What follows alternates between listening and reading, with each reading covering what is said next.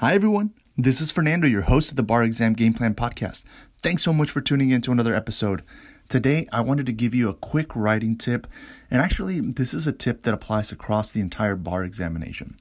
One of the things that happens a lot is when you are given a test question, whether it's an MBE, an essay, or sometimes even in the performance test, right? But in the performance performance test, it's a little bit different because they tell you, oh, you're either in the state of Franklin for the the performance test, uh, the multi-state performance test, or if you have an individual performance test that applies in your state, they might give you a different state name, right? So, for example, in California, it's the fictional state of Columbia, right? And so it's not as applicable to the performance test, but if it comes up and if in some way this tip helps you there, feel free to apply it, right?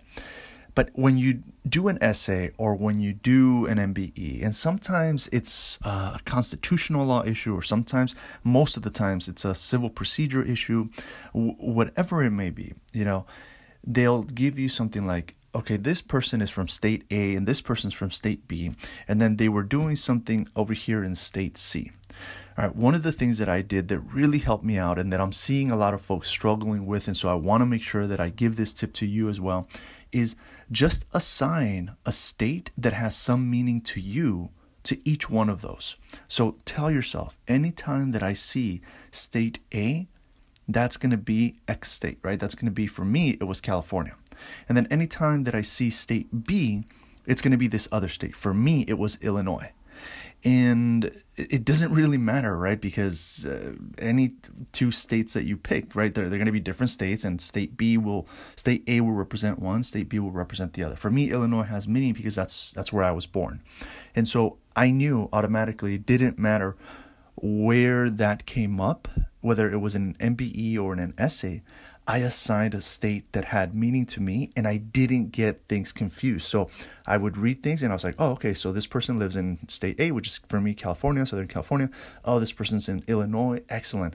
And then if there was something else that came up in terms of state C, I would just pick another state, right? Um, and that could just be any any state that you feel would remind you, right, that state C is for this state. And what that does, it just allows you to connect with the information a little bit better and you won't get as confused. Because one of the things that happens is people read through a question, they'll kind of look, okay, state A, state B, okay, and then this person did this in state A, and this person did this in state B, and then some more facts, and then some more facts, okay, and then now answer this. And you go back and you read, and you're like, whoa, wait a minute, what happened? That what happened and having to read from that space again can slow you down and just eat up some valuable time. So try to use that, try to see if it benefits you. It's helped me and it's helped a lot of my clients. So I really, really hope that you're able to implement it so that it just helps you keep the facts as you know uh, as as straight as possible and that allows you to become more efficient with your time whether again it's mbes or the essay all right signing off. I hope that that helps you as you move forward with your preparation. Catch you at the next episode. Take care. Bye